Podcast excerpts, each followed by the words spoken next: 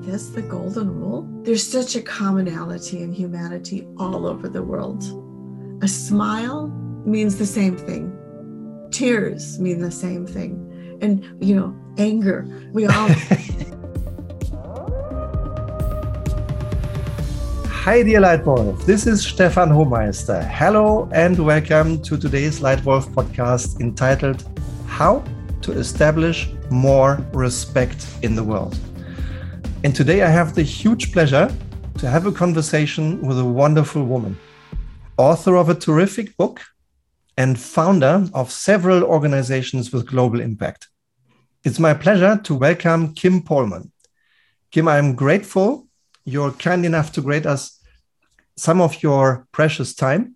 And in the name of the Leitwolf community, welcome to the Leitwolf podcast. I'm super happy to be here, Stefan. Listener, I'm super happy to welcome Kim today. Kim was born in the United States, currently resides in London, and has been an environmentalist for many decades. The golden rule, i.e., treating others the way we want to be treated, has always been important to her. I know this from several personal conversations I've had the pleasure to have with you, Kim. And that is why she co curated the book called Imaginal Cells Visions of Transformation, a book I just loved reading. A collection of essays from thought leaders and change agents all around the world.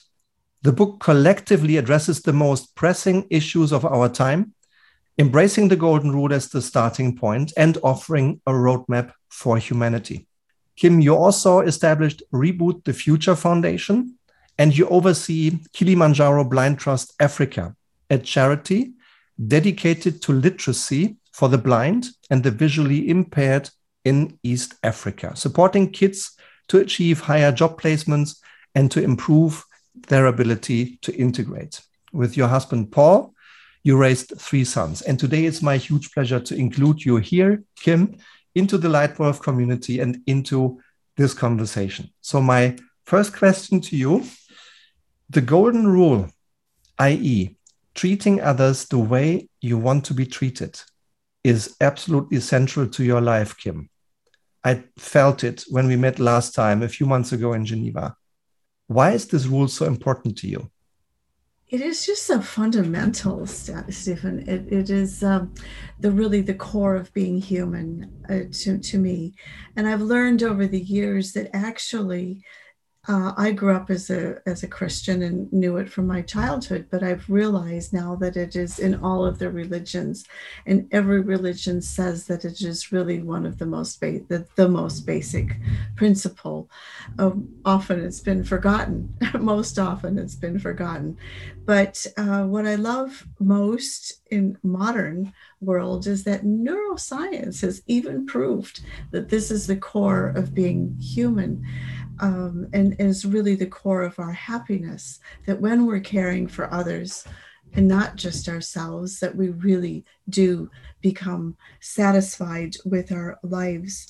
Um, it is really so simple to to remember so simple to understand so very basic uh, and it is universally felt. So historically uh, it, it's thousands of years old so it, we, we, we reached we reach a long way back into this, and the great philosophers and religion religious leaders of the world, Buddha and Confucius and Mohammed, and um, it, it's in the Judaic, Judaic religion. In fact, in Judaism, they say it a li- little bit differently.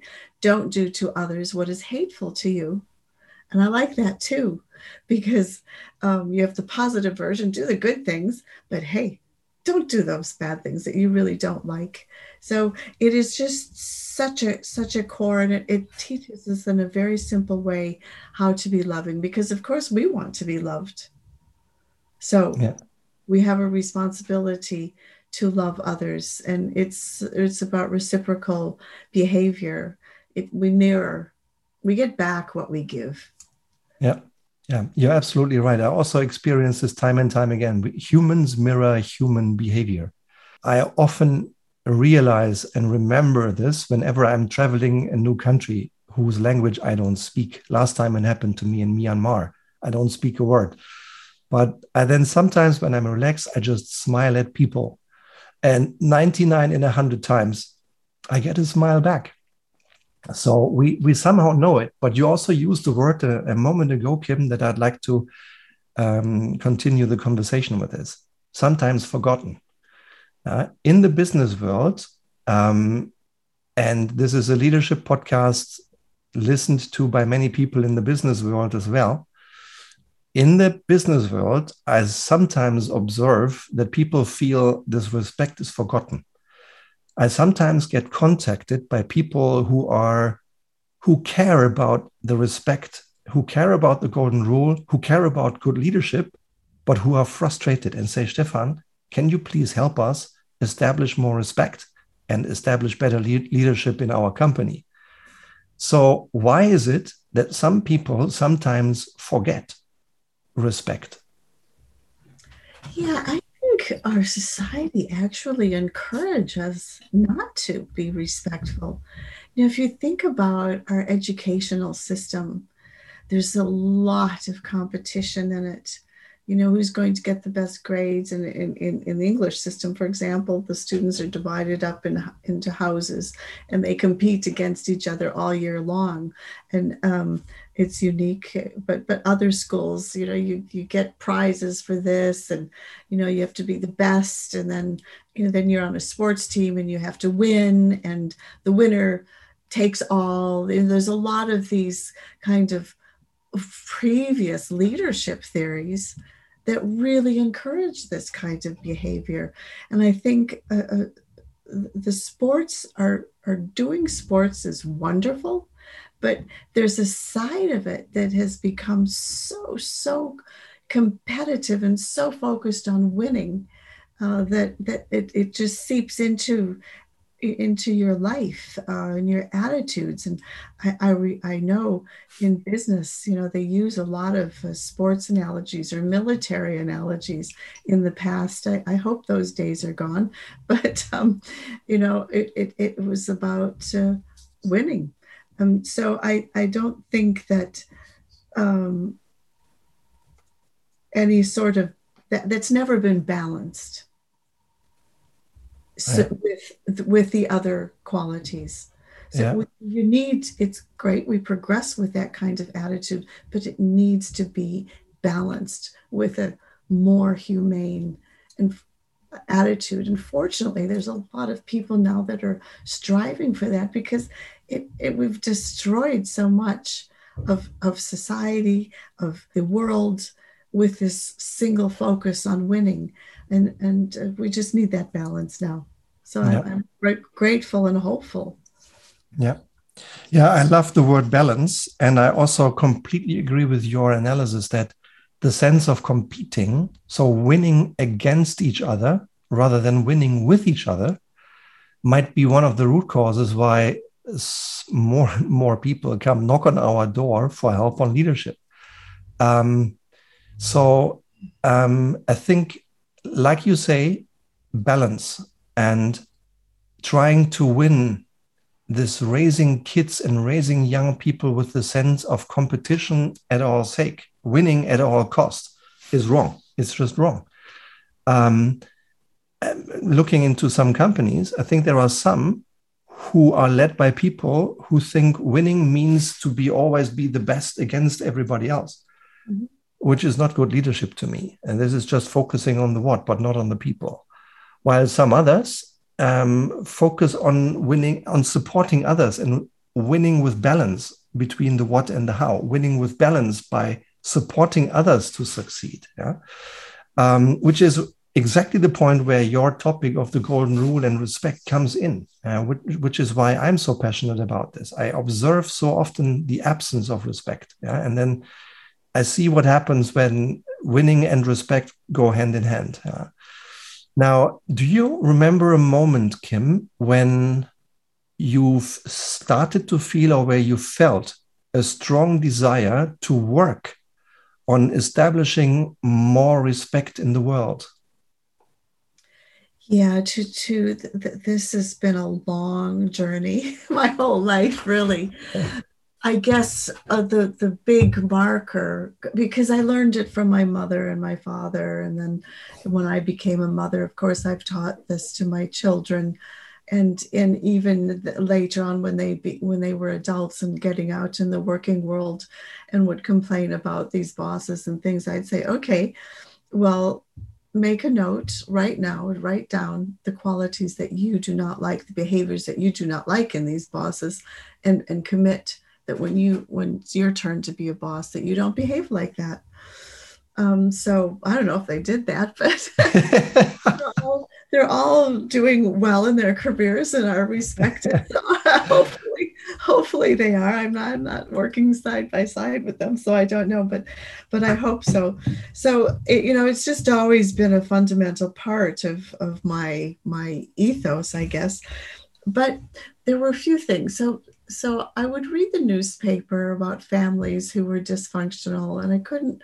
I was just trying to figure out why, why our family, my my with my sisters, my mother, and and my husband's family were were all quite, uh, you know, good, happy families, and yeah, we we all have our challenges and struggles and conflicts, but we get through it, and I thought, what what is the difference? And it, it occurred to me, maybe maybe it's as basic as this.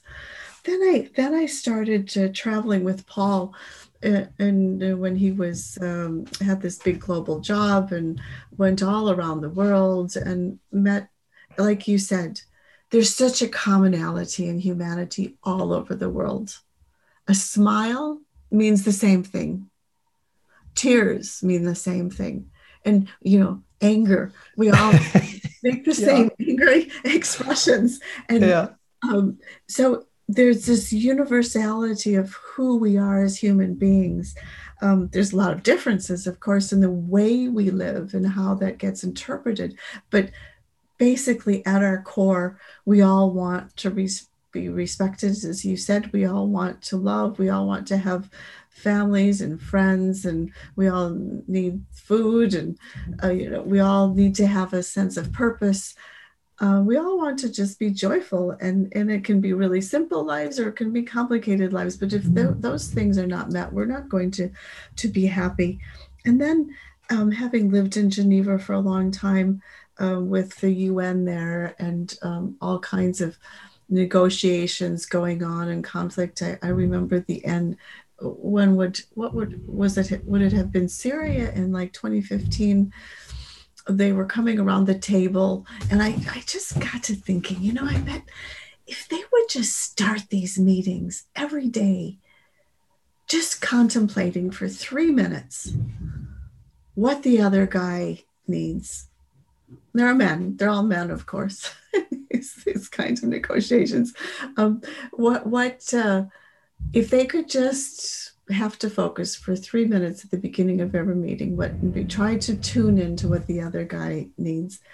I it, I just can't help but think that things would go differently than negotiation. You'd some somewhere over time you'd soften the hearts a little bit and be able to compromise. And it occurred to me, you know, every single war that's ever taken place in the world throughout humanity ends at some point and then you have to make a compromise.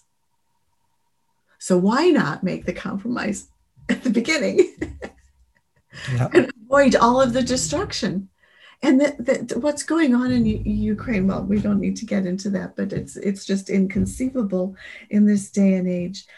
And then another thing, um, Stefan, this is kind of a long answer, but another thing was uh, I was at the World Economic Forum and it was like 2014 or 15, I don't recall, but uh, I was there the week, and the World Economic Forum is rather dramatic because you hear about all the problems, but you also hear about all the solutions that are going on. There's so much creativity in the world to solve things, and so there was on the last day.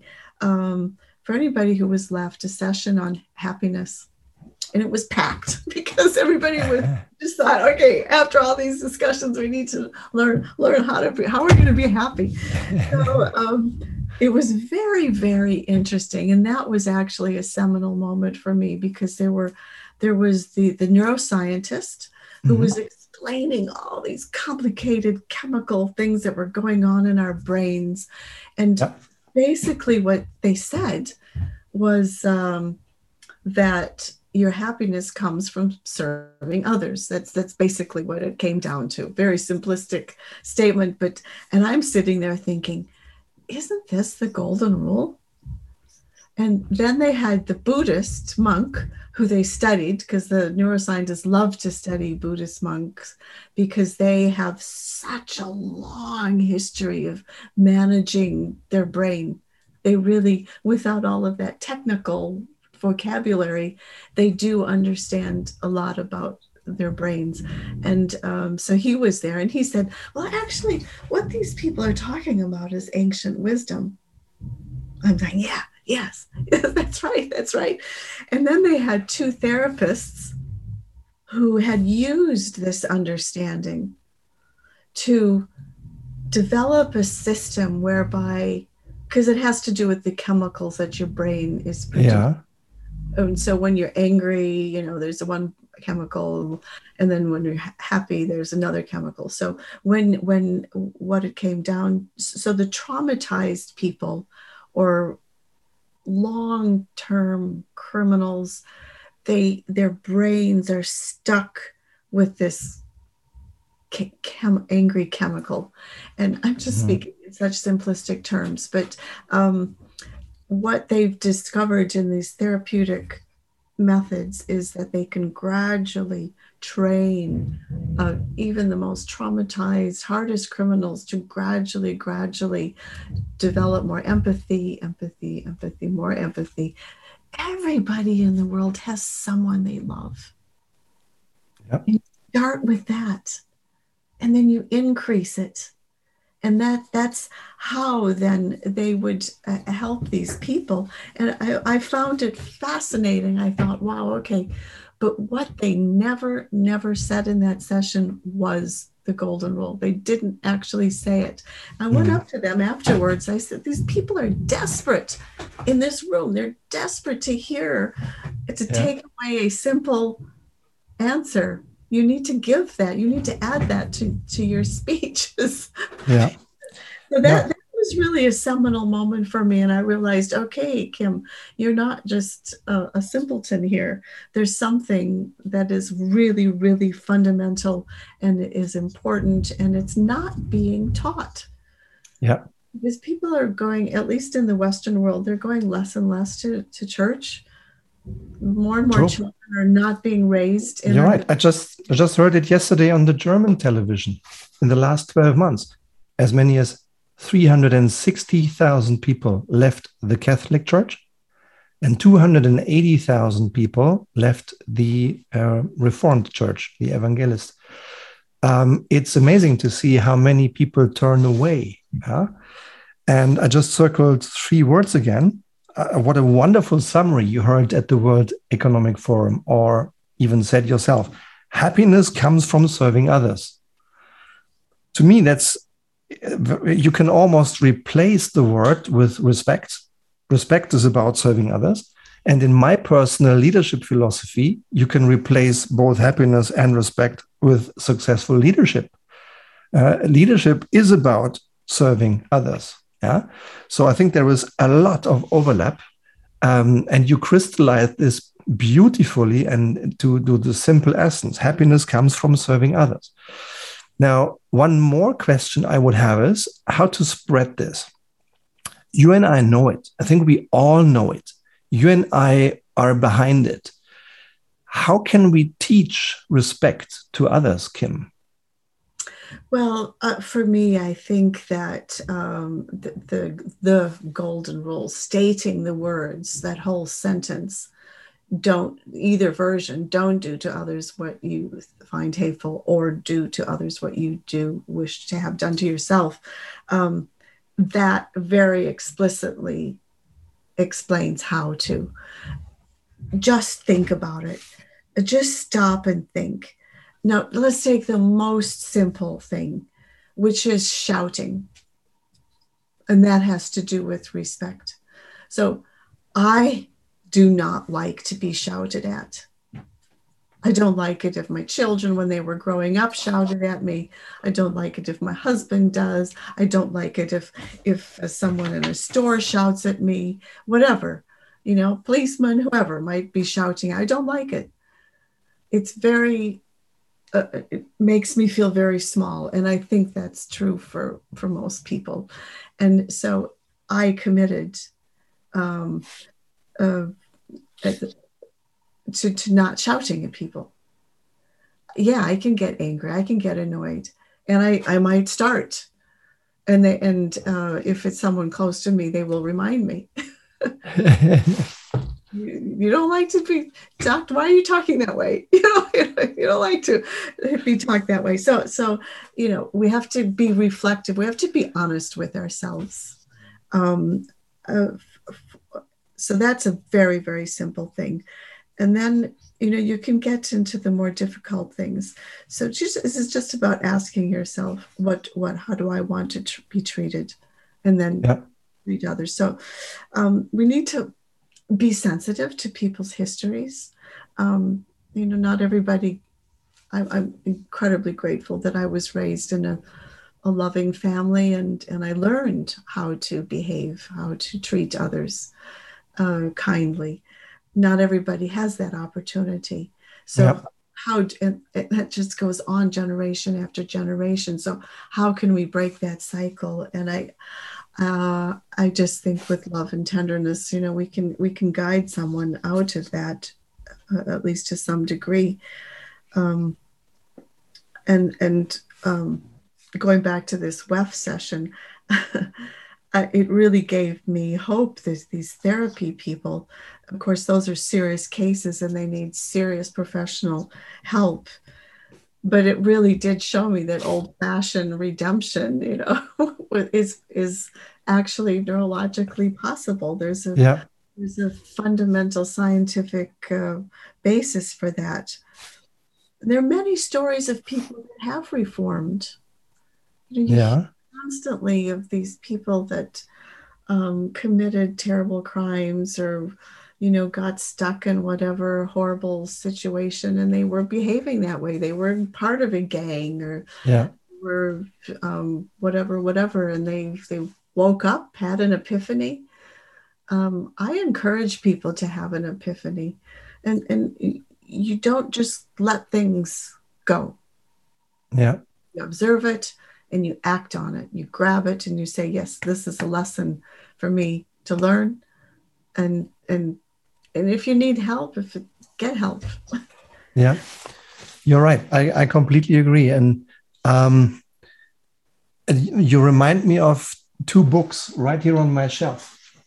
Um, one is um, around change. It's called The Catalyst from Jonah Berger.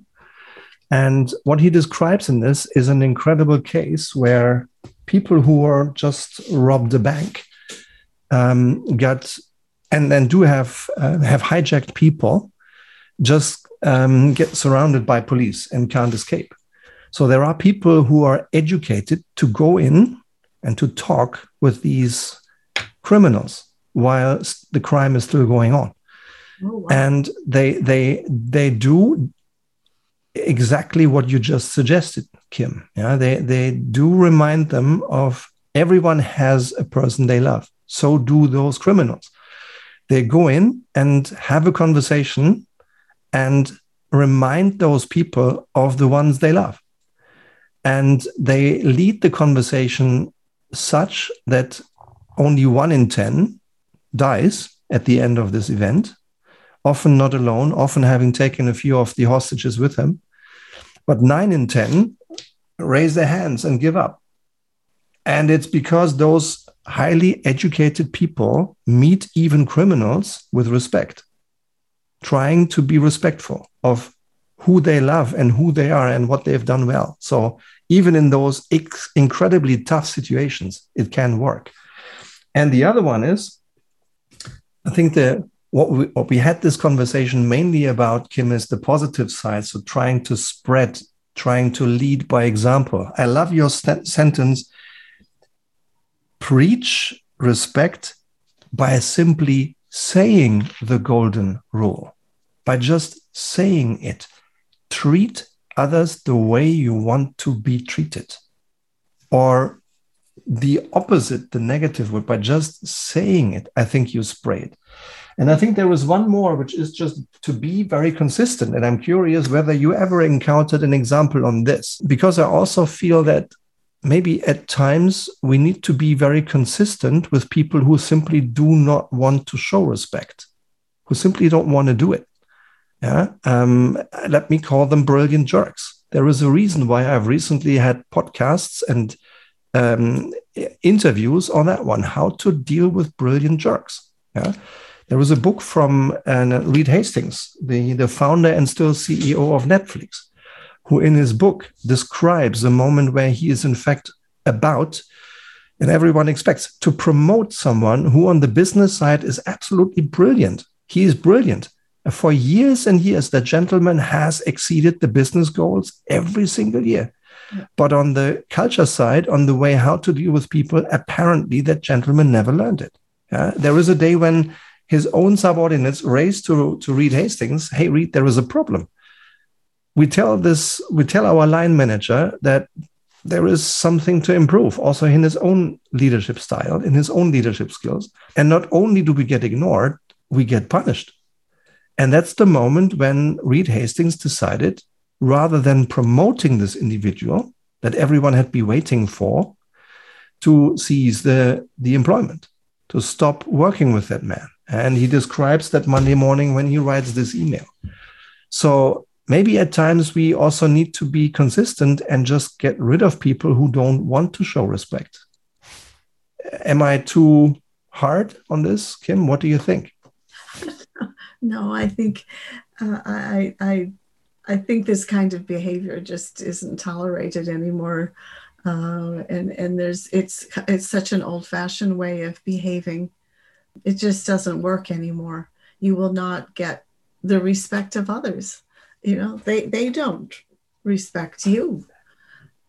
Maybe that doesn't matter. There are certainly some many enough leaders in the world now who don't care at all about what people think about them and it's tricky because as if you are in a position of power you have to do difficult things you have to make difficult decisions and um, there there's a fine line between making those difficult decisions and, and i mean you, you have to remember what you're you're working for the good of of, of everyone and um, but but these brilliant jerks uh, it's a great way of putting it.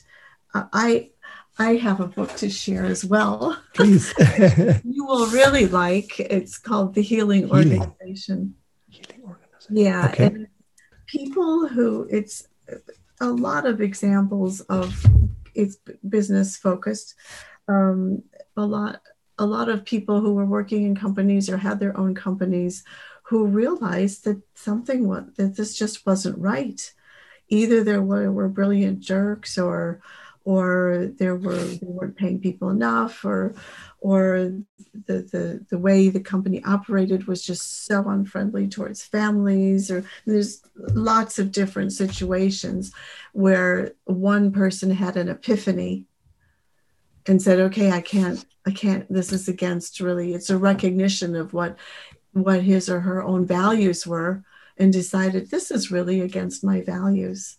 And it, it's it's going it's throwing out that winner takes all attitude and recognizing no I, I can i can win in a way that's good for everybody. I want to bring everybody. I want to bring my whole organization, and not only my whole organization, but the people related to them. So there, there's, uh, it's a very, very powerful book. Uh, I. I, it was very influential for me as well. I have a whole stack of books here. Yeah. so it's called the it's Healing Organization. I, I took a note. I'd, I'd, love to read it. By it. Raj uh, Sisodia and Michael Gelb. Yeah, Thank you for sharing that. Yeah. And I mean, you and Paul, you have traveled the world, as you said a few minutes ago. You have been in in many different situations. I wonder whether in in your career and your own career and your career with Paul, whether you ever encountered a moment where either one of you was indeed able to stop someone, make her or him reflect, and make her or him become more respectful as a result of you having that conversation. Has that ever happened? Oh, I can't speak for Paul. that we were, well, I'm, yeah, there are definitely people that are at different stages of their journey in life and, and journey in self awareness.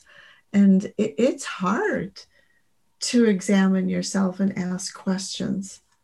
Uh, really hard because you know sometimes the truth is not pleasant but what's what what's not understood if you are not able to do that yet is that once you've done it you're much better off.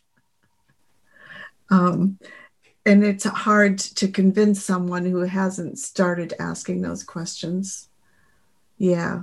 The reason that they're plowing ahead, plowing ahead, plowing ahead is they've they've embraced a set of goals, a set of behavior that they they thought was making them successful. You know, if we should um, um, define success in its traditional way, but there's a, a, a, redefinition of what success is that's going on right now. It's yeah. not only financial gain but it's how you are doing it. Uh, one of our authors, Dov Seidman, in, in our, our book, he, he contributed to the book Imaginal Cells Visions of Transformation. He talked uh, in the late 90s already, he was busy with the how. And he he's worked with a lot of organizations to just ask them how are we how are we running this business yeah. and that, that's a bit how that's that's how the healing organization is uh, they they want you to ask how you're doing it. And I agree. More and more, particularly young people, um, don't tolerate the absence of it anymore. Uh, they have choice. They know they can choose many different employers, and they do. And like you say, less and less of them are mainly driven by financials alone. I think they, they want and expect a fair payment, but the decisive factor is the how uh, it's the respect it's the golden rule it's the way how they grow it's the way how they are educated how are they supported in their development um, and that leads me to my next question in terms of development kim it's obvious that you develop yourself very carefully and very in a very self-reflected way mm-hmm. and that's something i often when i have the opportunity to interview people like you I, I like asking towards the the end which is how do you develop yourself? How do you develop yourself as a person and as a leader, Kim? Well, again, it goes back a long way. I, I gained some real fundamental ways of thinking and doing and growing from my Christian upbringing. I think that there's, uh, you know, you we, we have to constantly ask ourselves, am, am I um, it, was a very love based uh, um, religion is and um, so how can i be more loving that kind of becomes our our main mission in life is just to anybody um, not that i'm perfect by any means but at some points i was more conscious of this than other times, but that that groundwork was laid uh, early on, and um, so you just have to ask yourself constantly. But then, when I started this journey uh, later on, um, read a lot of books. There's a lot of really, really beautiful books out there, and they each give me a, another little nugget of knowledge and understanding and things to talk about. I mean, I just, I could give you 25 book titles read um, that have influenced me. Um, and then, like I said, respond to the epiphany. Um, yeah read read books. Yeah. And Yeah. here is one that you know well because you wrote it. it is one that is also right next to, always right next to me here on the left. Imaginal Cells, visions of transformation. It's I just just been a pleasure to to read it and to reread it. So I can Oh. see how you how you among many other sources how you develop yourself by reading, and I couldn't agree more. Reading the right books, reading mind-opening, eye-opening books is just fascinating and a great way of developing yourself as a human. Kim, it's a huge pleasure. Um, it's a huge pleasure to have you here and to listen to your thoughts on how to establish more respect in the world. And I would like to have you close this podcast. So uh, it's going to be more than 10,000 people here. The podcast is consumed in almost 100 countries on all five continents. So I'd, I'd be curious whether there is any final question or any final thought you would like to share with the Leitwolf community, Kim. Well, there's two things. One is that we are publishing another book, and it's almost done. Um, we, we did, it's- called Values for Life Economy. So it's really a fuller explanation of this modern version of the Golden Rule, how we can live um, more completely uh, in, in a way and it, it outlines a little bit more in more detail. It gives giving examples of how to live the golden rule. So it's a really a summary of what came out of some dis- a series of discussions that we had online during covid. We captured these lessons and there was this incredible consistency around the world in all different sectors of the economy about uh, how uh, how people want want to live differently than what we've been you know changing from this extractive abusive exploitative economic system and political system to a more generous collaborative empathetic um, set of systems. So the, the, it's a very simple book. Um, there's 10 values. And basically my most basic question that people that I encourage people to ask every day, every single day to live the golden rule is, and it's daily, it's all of our interactions. Are you being helpful or are you being hurtful? And what do you want to do? What is it that you want to do? Yep. You want do you Awesome. really want to hurt people or do you want to help them? It really comes down to that. And that's my Yeah. My most basic simple question. Brilliant. Thank you so much. So, Values for Life Economy is the title of your new book. Um, one book is sold already. As to me, I look forward to reading it. And I think your question, Kim, is one that is relevant to the whole world, including also the, the world of leadership, the world of business, i.e., are you being helpful or are you being hurtful right now? And I think that's a great question to close this conversation with that I'd like to um, suggest to all uh, leaders on this Leitwolf podcast to think about. And I'd just like to say a huge thank you for your time, for your perspective, and for sharing your valuable thoughts with this community, Kim. It's been a huge pleasure to have you here. So thank you for your time and for your perspective. Thank you, Kim Polman. Been my huge pleasure. Thank you for inviting me.